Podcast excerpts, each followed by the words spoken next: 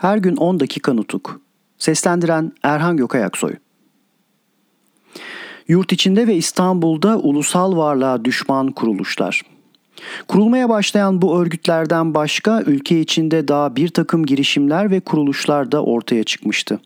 Özellikle Diyarbakır, Bitlis, Elazığ illerinde İstanbul'dan yönetilen Kürt Teali Cemiyeti vardı. Bu derneğin amacı yabancı devletlerin koruyuculuğu altında bir Kürt hükümeti kurmaktı. Konya ve dolaylarında İstanbul'dan yönetilen Teali İslam Cemiyeti kurulmasına çalışılıyordu. Ülkenin hemen her yanında İtilaf ve Hürriyet, Sulh ve Selamet cemiyetleri de vardı.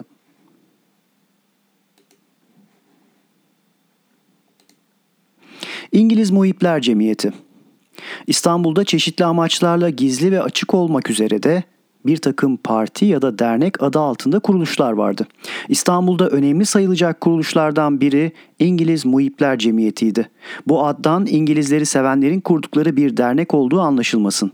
Bence bu derneği kuranlar kendilerini ve kişisel çıkarlarını sevenler ve kendi varlıklarıyla çıkarlarının dokunulmazlık çaresini Lloyd George hükümeti aracılığıyla İngiliz desteğini sağlamakta arayanlardır.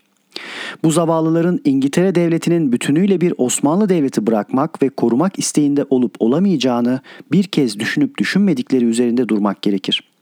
Bu derneğe girenlerin başında Osmanlı padişahı ve yeryüzü halifesi sanını taşıyan Vahdettin, damat Ferit Paşa, dahiliye nazırı olan Ali Kemal, Adil ve Mehmet Ali Beyler ve Sayit Molla bulunuyordu. Dernekte İngiliz ulusundan kimi serüvenciler de vardı. Örneğin Rahip Frev gibi.'' Yapılan işlerden ve işlemlerden anlaşıldığına göre derneğin başkanı Rahip Frev'di.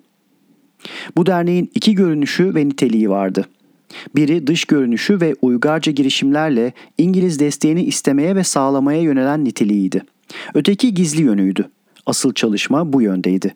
Yurt içinde örgütler kurarak ayaklanma ve baş kaldırmalara yol açmak, ulusal bilinci işlemez kılmak, yabancı devletlerin işe karışmalarını kolaylaştırmak gibi haince girişimler derneğin bu gizli kolunca yönetilmekteydi. Sayit Molla'nın derneğin açık girişimlerinde olduğu gibi ondan daha çok gizli işlerinde de rol oynadığı görülecektir. Bu dernek için söylediklerim sırası geldikçe yapacağım açıklamalar ve gerektiğinde göstereceğim belgelerle daha iyi anlaşılacaktır. Amerika'nın güdümünü isteyenler İstanbul'daki kadın erkek bir takım ileri gelen kişilerde gerçek kurtuluşu Amerika'nın güdümünü istemek ve sağlamakta görüyorlardı.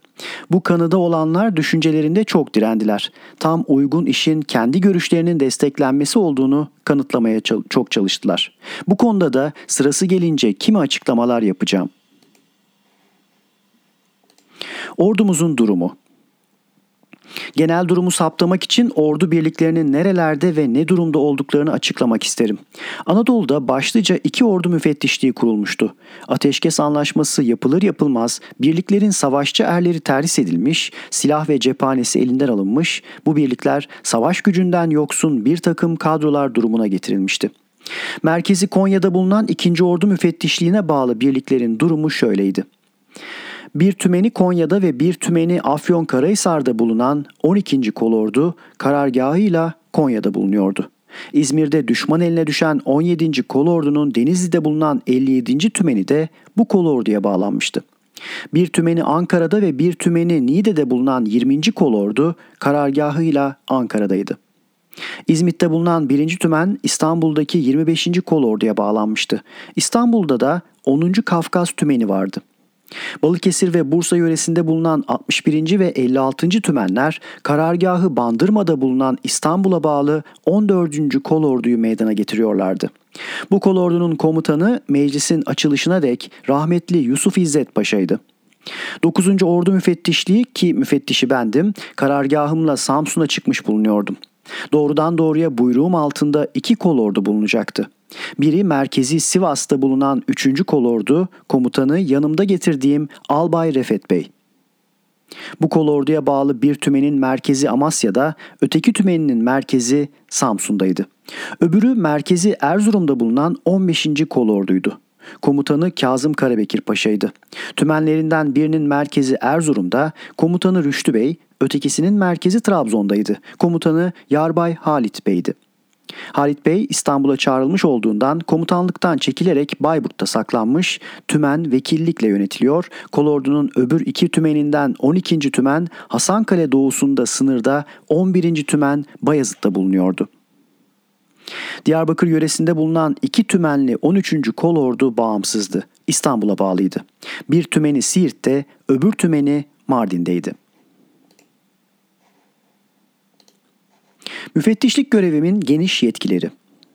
Benim yetkim bu iki kol orduyu doğrudan doğruya buyruğum ve komutam altında bulundurmaktan daha genişti. Müfettişlik bölgeme yakın birliklere de bildirim yapabilecektim. Bu arada bölgemde bulunan ve bölgeme yakın olan valiliklere de bildirimde bulunabilecektim.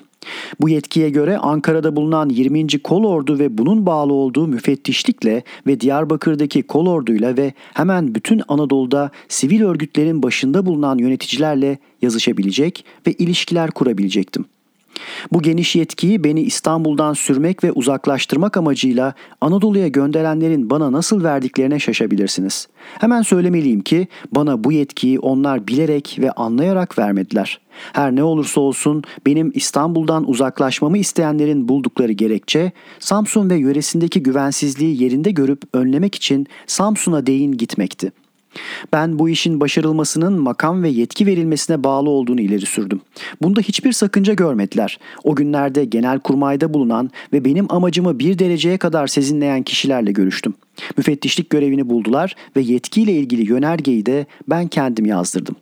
Dahası Harbiye Nazırı olan Şakir Paşa bu yönergeyi okuduktan sonra imzalamaktan çekinmiş, anlaşılır anlaşılmaz bir biçimde mührünü basmıştır. Genel duruma dair dar bir çerçeveden bakış. Bu açıklamadan sonra genel durumu daha dar bir çerçeve içine alarak çabucak ve kolayca hep birlikte gözden geçirelim. Düşman devletler Osmanlı Devleti'ne ve ülkesine maddi ve manevi bakımdan saldırmışlar, yok etmeye ve paylaşmaya karar vermişler.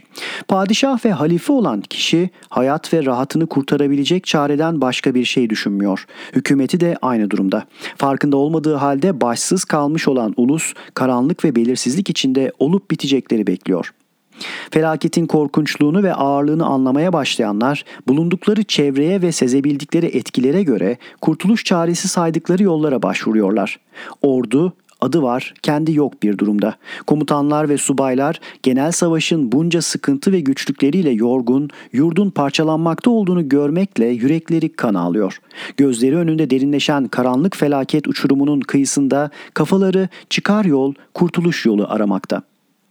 Burada pek önemli olan bir noktayı da belirtmeli ve açıklamalıyım.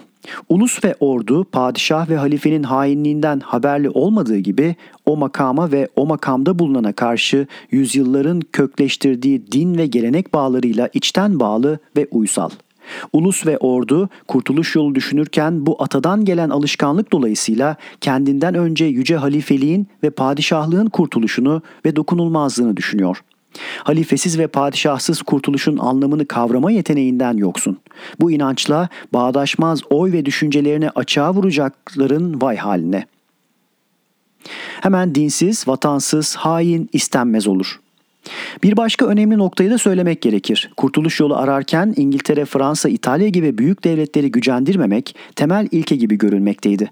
Bu devletlerden yalnız biriyle bile başa çıkılamayacağı kuruntusu hemen bütün kafalarda yer etmişti. Osmanlı Devleti'nin yanında koskoca Almanya, Avusturya, Macaristan varken hepsini birden yenen, yerlere seren itilaf kuvvetleri karşısında yeniden onlarla düşmanlığa varabilecek durumlara girmekten daha büyük mantıksızlık ve akılsızlık olamazdı.